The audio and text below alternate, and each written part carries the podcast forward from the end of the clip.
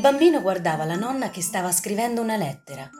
A un certo punto le domandò Stai scrivendo una storia che è capitata a noi e che magari parla di me. La nonna interruppe la scrittura, sorrise e disse al nipote È vero, sto scrivendo qualcosa di te. Tuttavia più importante delle parole è la matita con la quale scrivo. Vorrei che la usassi tu quando sarai cresciuto.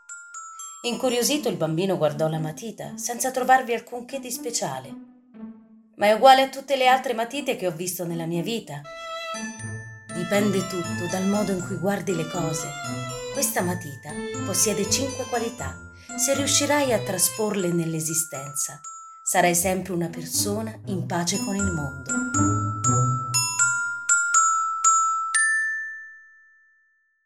Questo è Nomi, cose e curiosità il podcast che racconta piccoli e grandi oggetti che usiamo ogni giorno.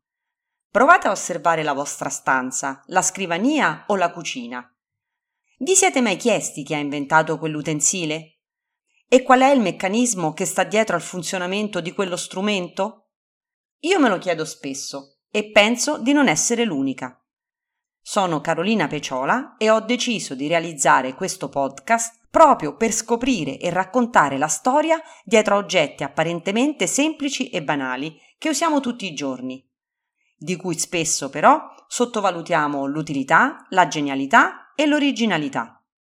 Bentornate e bentornati quindi all'ascolto e spero che questa seconda stagione vi piaccia quanto e più della prima.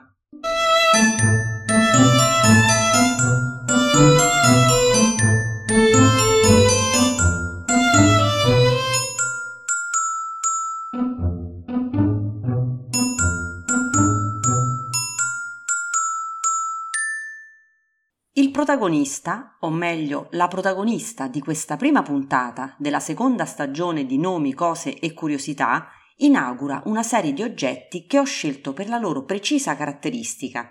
Sono oggetti inventati moltissimi anni fa, ma ancora oggi, nonostante il progresso tecnologico e scientifico, non si è riusciti a creare niente di meglio che li abbia potuti sostituire. Sono oggetti la cui longevità è dovuta non solo all'utilità, ma anche alla facilità di impiego e alla semplicità del funzionamento.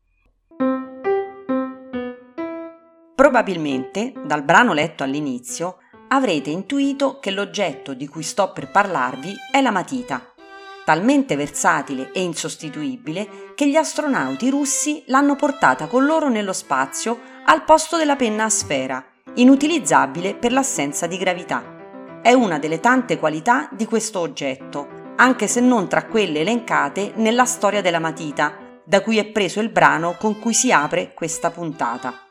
Il racconto è tratto dal libro Come il fiume che scorre di Paolo Coelho, recentemente ripubblicato dalla nave di Teseo.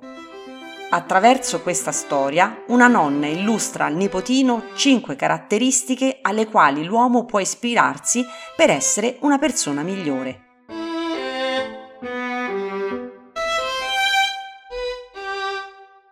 In effetti, la matita di qualità ne ha tante e spero di riuscire a illustrarvele tutte nel breve spazio di questo episodio. Cominciamo con l'etimologia del nome, che mi ha affascinato molto. Mi scuso fin da ora per gli sbagli su accenti e pronunce in cui sicuramente incorrerò nel corso di questa puntata, perché mi sono trovata di fronte a tanti nomi e parole in lingue che non conosco. La parola matita deriva dall'antico amatita, dal latino ematites, o meglio lapis ematites, che vuol dire pietra di ematite, che a sua volta deriva dal greco aematites litos, che vuol dire sanguigna, o meglio pietra sanguigna. Il termine sanguigna in greco faceva riferimento all'ocra rossa, il minerale ferroso che nell'antichità veniva usato per scrivere. Quel rosso agli antichi ricordava il colore del sangue e per questo chiamarono la pietra sanguigna. Se mi avete seguito fin qui, non vi sarà sfuggito che il termine ematites ha lo stesso etimo del minerale ematite, che è appunto l'ossido di ferro rosso, ma anche di tutte quelle parole in italiano legate al sangue, come emoglobina o emocromo. L'apis ematites, a un certo punto, per facilità d'uso, venne scomposto in due parole, lapis e ematites, utilizzate entrambe per indicare la matita sanguigna e più in generale le varie pietre o i bastoncini di carbone usati per disegnare prima della scoperta della grafite. Oggi il termine matita, completamente slegato dal suo significato originale, indica la tipologia moderna che conosciamo, quella in legno con dentro la mina e che lascia un tratto nero e non rosso. E l'apis che fine ha fatto? Come molti di voi potranno confermare, soprattutto se non sono più molto giovani o sono di origine toscana, questo termine viene usato anch'esso per indicare la matita. Ma quando è nata la matita con la mina nera? Siamo nella seconda metà del 1500 e tutto si deve alla scoperta dei primi depositi di grafite naturale in Inghilterra. Dopo una violenta tempesta, nella valle del Borrowdale, in quella che era la contea di Cumberland, l'attuale Cambria, gli allevatori della zona, andati a recuperare il loro bestiame, trovarono un materiale nero aggrovigliato fra le radici degli alberi sradicati. Pensando si trattasse di carbone, provarono a utilizzarlo come combustibile, ma purtroppo per loro non bruciava. Si accorsero invece subito che lasciava dei segni scuri sulle mani e sugli abiti, che potevano però essere facilmente cancellati. Decisero quindi di usarlo per marchiare le loro pecore, così da distinguere le greggi dei vari proprietari.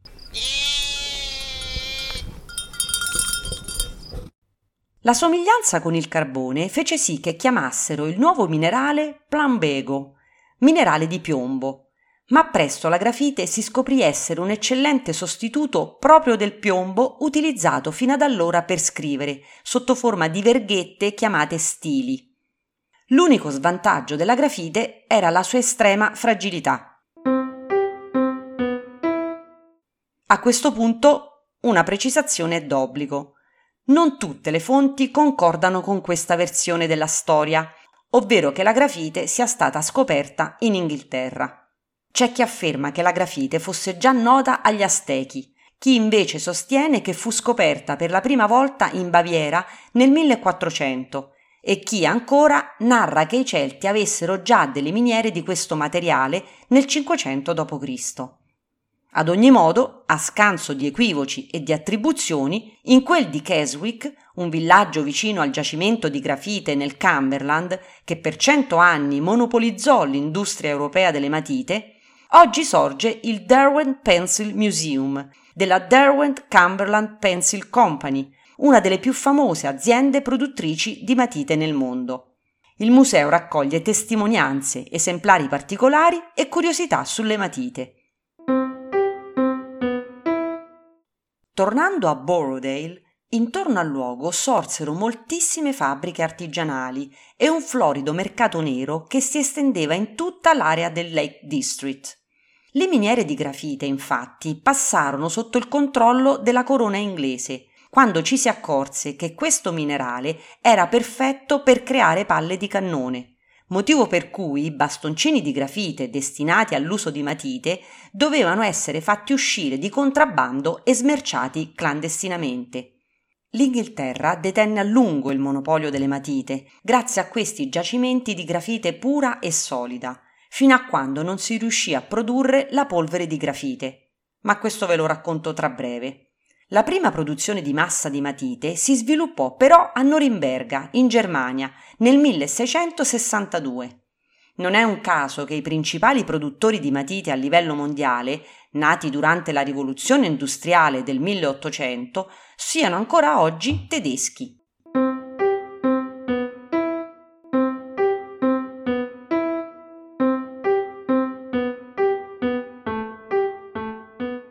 E veniamo alla nascita della matita. Inizialmente, per produrre in maniera artigianale le matite, si segava e modellava la grafite in barre e la si avvolgeva in strisce di tessuto, lana, pelle, cuoio o spago, sia per non macchiarsi le mani, sia per evitare che la grafite si frantumasse. ma ciò nonostante le matite si rompevano piuttosto facilmente, come potete immaginare, fino a quando non si pensò di usare un involucro più resistente, il legno. E a pensarci furono due italiani, i gemelli Lindiana e Simonio Bernacotti. La storia narra che l'idea nacque dalla fervida creatività di Lindiana, che dopo aver rubato le matite di grafite dalla borsa del loro maestro e trovandosi tutte le mani e i vestiti imbrattati di nero, capì che quelle macchie sarebbero state la prova del loro furto ogni volta che avrebbero utilizzato le matite sottratte di nascosto. Allora, per poter maneggiare le matite senza macchiarsi, con un coltellino staccò dei pezzi di corteccia da un pioppo e con l'aiuto del fratello li legò con delle fascette di fieno intorno alla grafite. Ecco la prima rudimentale matita in legno. L'indiana, dopo questo prototipo messo insieme alla bella e meglio, studiò con Simonio altri modi per avvolgere la grafite, fino a creare un foro centrale in un ramoscello di ginepro in cui inserire il minerale, la soluzione che più si avvicina agli attuali modelli di matita.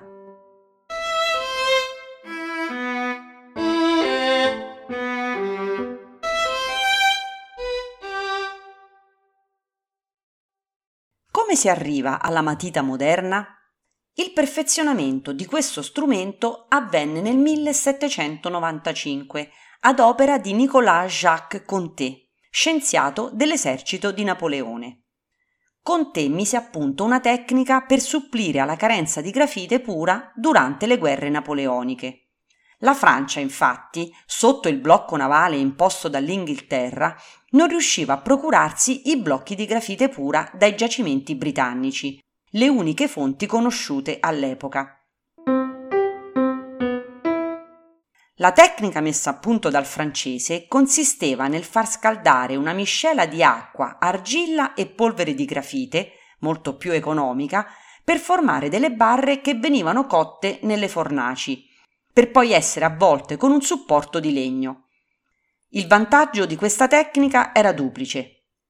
Da una parte non era più necessario disporre di pezzi interi di grafite, dall'altra, modificando le proporzioni dei materiali che componevano la miscela, si poteva determinare la durezza della mina. A studiare le diverse proporzioni fu l'austriaco Josef Hardmuth, che nel 1790 aveva fondato la Koh-i-Noor, ispirandosi al nome e quindi alla qualità di un famoso diamante indiano, trasferendo poi nel 1848 lo stabilimento in quella che oggi è la Repubblica Ceca. Nonostante sia stato lui nel 1802 a brevettare la prima matita con mina ottenuta da una combinazione di argilla e grafite, la nascita della matita viene solitamente celebrata il 10 settembre, cioè il giorno in cui nel 1795 il francese Conté ne mise a punto la produzione. E se vi è rimasta la curiosità di sapere perché quel minerale scambiato inizialmente per piombo abbia poi preso il nome di grafite, eccovi accontentati. La parola viene dal tedesco graphite, che deriva a sua volta dalla parola greca antica graphein, cioè scrivere. Quindi la grafite ha legato per sempre il suo nome all'uso più comune che ne viene fatto, cioè la scrittura. Se all'epoca la grafite scarseggiava, oggi i giacimenti più importanti si trovano un po' in tutto il mondo, dalla Germania al Madagascar, dal Canada allo Sri Lanka e persino in Italia, sotto il Monte Amiata. Tra i vari usi a cui è destinata la grafite ci sono persino i reattori nucleari. Le barre per moderare la temperatura del reattore della tristemente nota centrale nucleare di Chernobyl erano fatte proprio di grafite.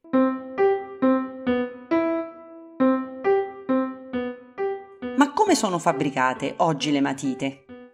La mina, come detto, è ottenuta da impasti con diverse proporzioni di grafite e argilla in funzione della durezza. L'argilla è sfruttata per le sue proprietà colloidali e la capacità di assorbire l'acqua. All'impasto ottenuto vengono aggiunte sostanze grasse per chiudere i pori e rendere scivolosa la punta della mina durante la scrittura. L'impasto poi viene sottoposto a cottura.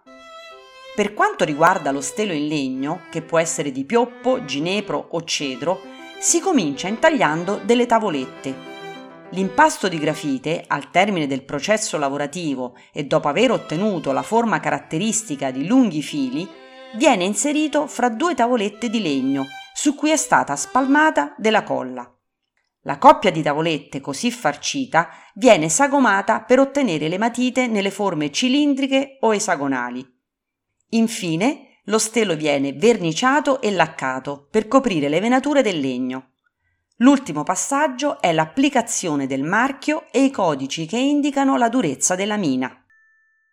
Le prime matite prodotte industrialmente però non venivano colorate, così da mostrare l'aspetto del legno utilizzato, che era considerata una qualità importante tanto dai produttori quanto dagli acquirenti. Si iniziò a verniciarle intorno al 1890 e ancora oggi le più diffuse sono le matite di colore giallo. Negli Stati Uniti lo sono per il 75%. Vi siete mai chiesti perché sia stato scelto proprio questo colore?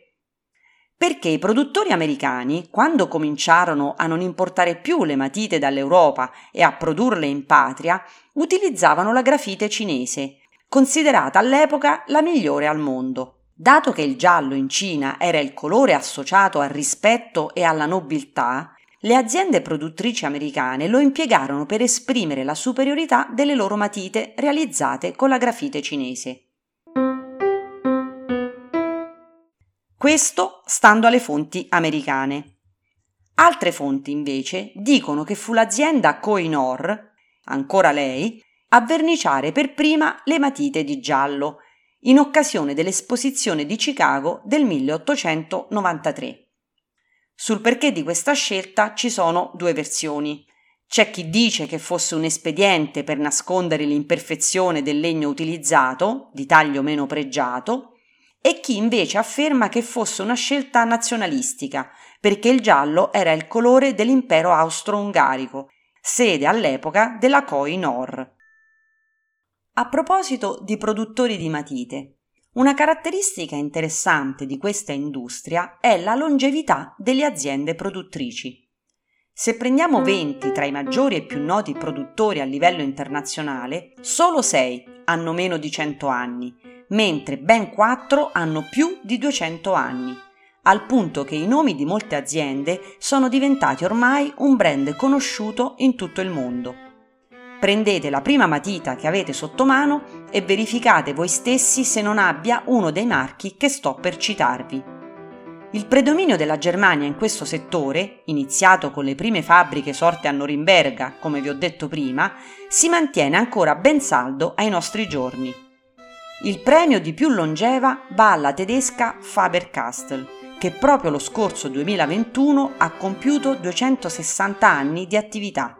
Subito dopo c'è l'azienda ceca Koinor, quella del diamante indiano e delle matite gialle, fondata nel 1790 e a seguire l'IRA, marchio tedesco con 216 anni di anzianità, e Dixon, il primo produttore di matite negli Stati Uniti, che ha aperto i battenti nel 1827. L'IRA e Dixon oggi appartengono entrambe al gruppo Fila.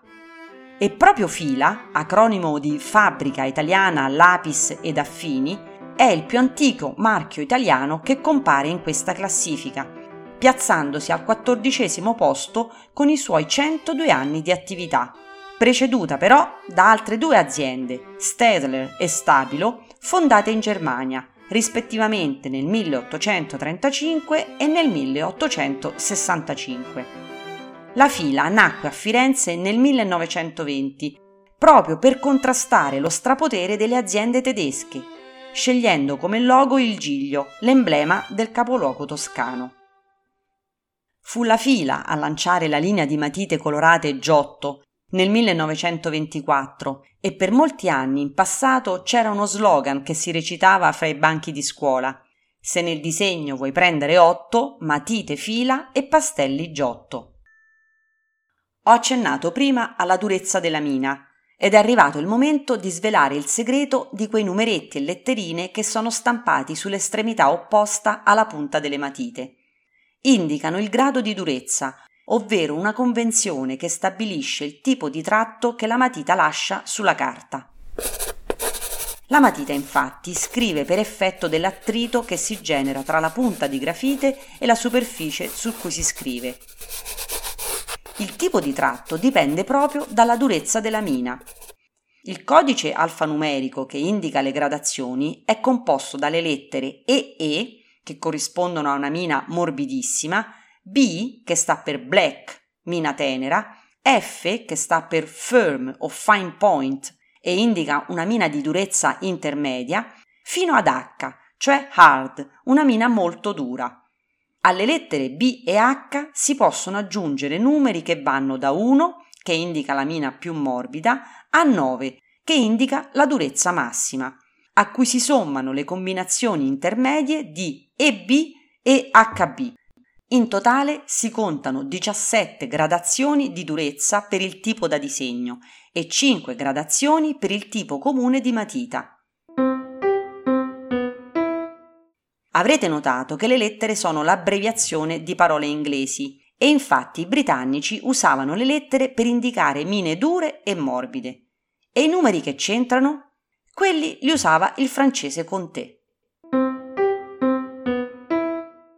Ovviamente, a seconda della durezza, non solo si ottiene un tratto più o meno marcato, ma anche un consumo più o meno veloce della mina. Tanto per darvi un'idea, con una matita HB potremmo tracciare una linea lunga oltre 1100 km prima che si consumi del tutto la mina, ovvero pressappoco la distanza tra Roma e Parigi in linea d'aria. Chissà quanti se ne potrebbero coprire di chilometri con la matita colorata più lunga del mondo, realizzata da Stedler, che misura 459,7 metri. A proposito di matite colorate, queste sono realizzate con mine contenenti pigmenti colorati e spesso sono chiamate erroneamente pastelli. Oltre alle varie tipologie di matite per la scrittura e il disegno, esistono anche matite per altri usi. Fra queste, quelle per sarti, a forma di cilindri o tavolette di talco, miscelati con sostanze eleganti che lasciano un tratto bianco simile al gesso. Ci sono poi le matite per falegnami, a sezione ovale e rettangolare, molto dure, le matite per marmisti e quelle per carpentieri, simili a quelle dei falegnami. Inoltre, come non citare quelle per il trucco, usate per definire il contorno occhi e labbra, ma anche la matita emostatica. L'avete mai usata? Mio padre ne teneva sempre una a portata di mano nell'armadietto del bagno per tamponarsi le piccole ferite da rasoio che si procurava facendosi la barba al mattino. Di colore bianco, dato dall'allume con cui è realizzata, svolge infatti un'azione astringente e per questo è chiamata anche matita fermasangue. Infine c'è una matita molto speciale, quella copiativa, usata nei seggi elettorali.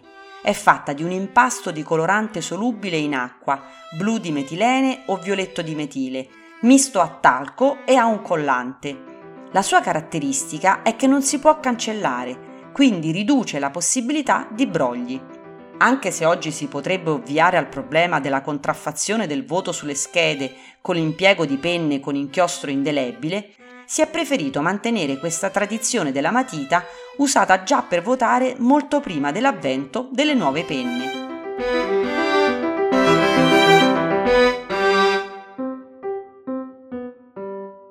Non possiamo parlare di matite senza fare un breve accenno a tre accessori strettamente correlati, il temperino, la gomma e l'estensore. Il primo serve per affilare la matita quando la mina è quasi consumata. Si tratta però di un'invenzione nata molto tempo dopo quella della matita, cioè solo nel 1800, e fino ad allora l'unico modo per fare la punta alla matita era quello di scheggiare la grafite con delle lame affilate pratica che ritornò in voga in Gran Bretagna durante la Seconda Guerra Mondiale, quando i temperamatite furono dichiarati fuori legge perché facevano sprecare troppa grafite e legno e quindi le matite dovevano essere affilate con i coltelli.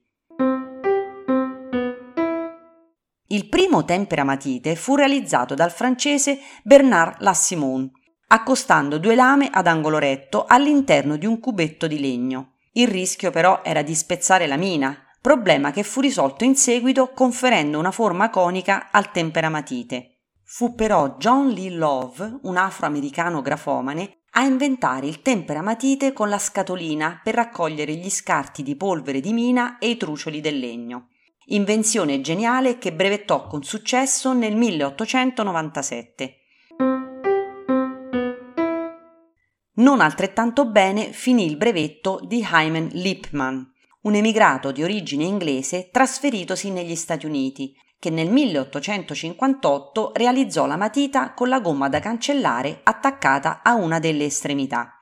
Il brevetto infatti fu dichiarato invalido dalla Corte Suprema degli Stati Uniti nel 1865 con questa motivazione. Sia la matita che la gomma erano tecnologie già note e Lippmann non aveva fatto altro che unirle.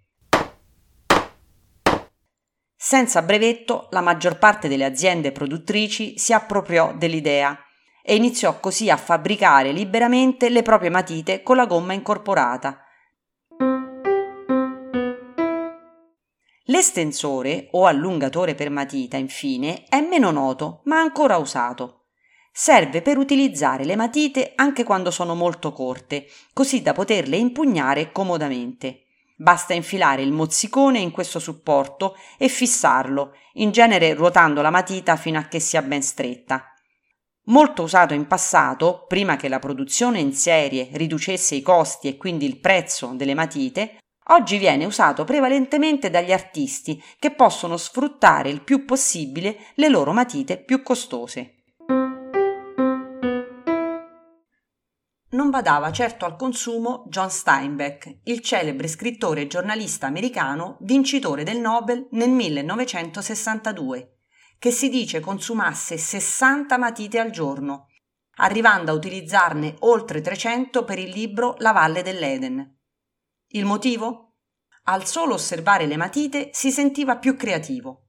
Ma le ossessioni sulle matite sembrano essere un tratto distintivo di molti scrittori Hemingway, altro Nobel americano, preferiva le matite per prendere appunti mentre lavorava come reporter in Spagna durante la guerra civile. E nel suo celebre decalogo per aspiranti scrittori, al punto 6 consiglia di usare per scrivere proprio la matita. La pensava diversamente Simenon, l'autore francese del commissario Maigret, che rinunciò a usare la sua matita e passò alla macchina da scrivere per non correre il rischio di ripiegarsi su se stesso e diventare troppo letterato scrivendo a mano.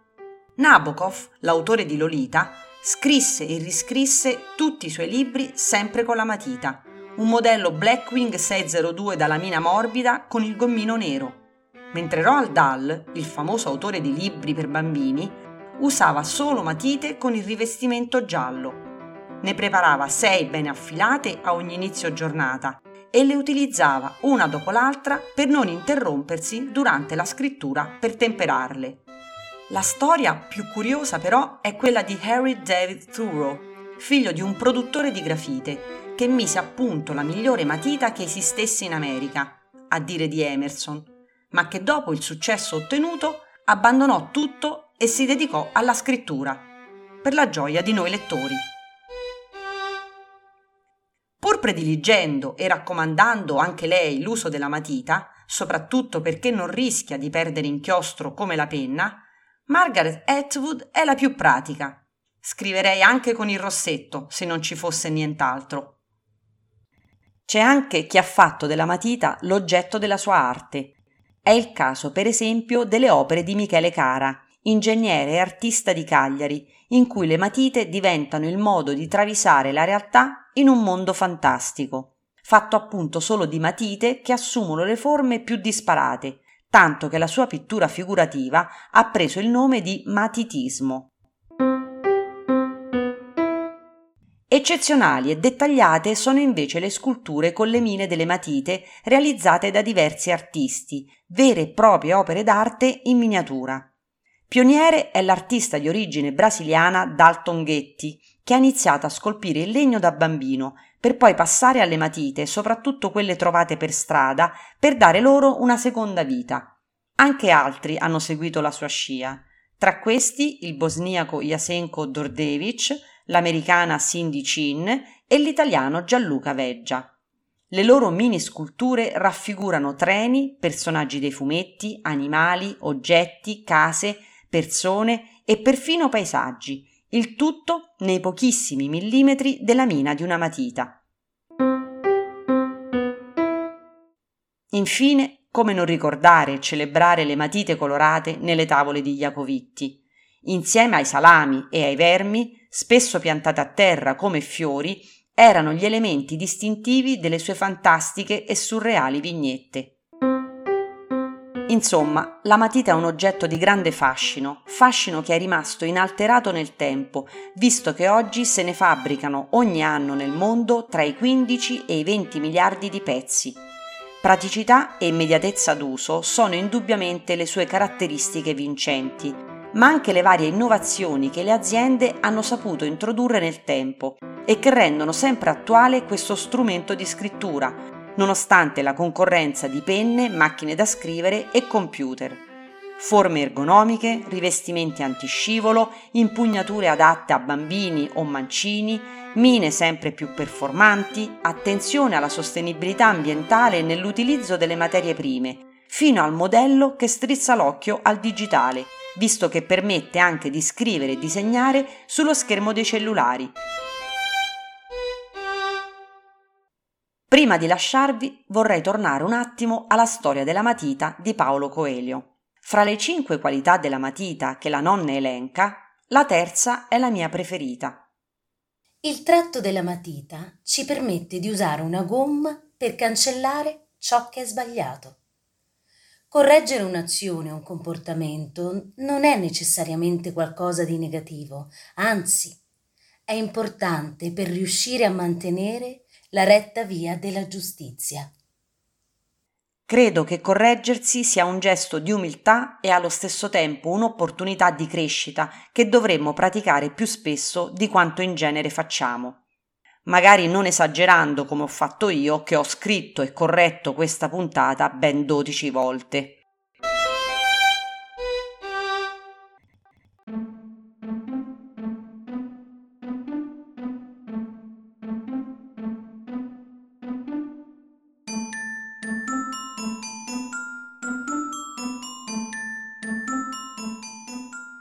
Avete appena ascoltato Nomi, cose e curiosità, il podcast delle storie straordinarie degli oggetti quotidiani, scritto e prodotto da me, Carolina Peciola.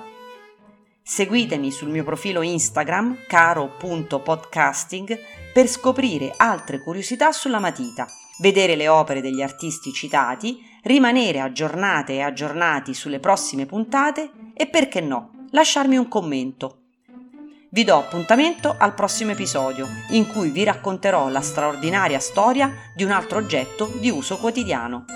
A presto!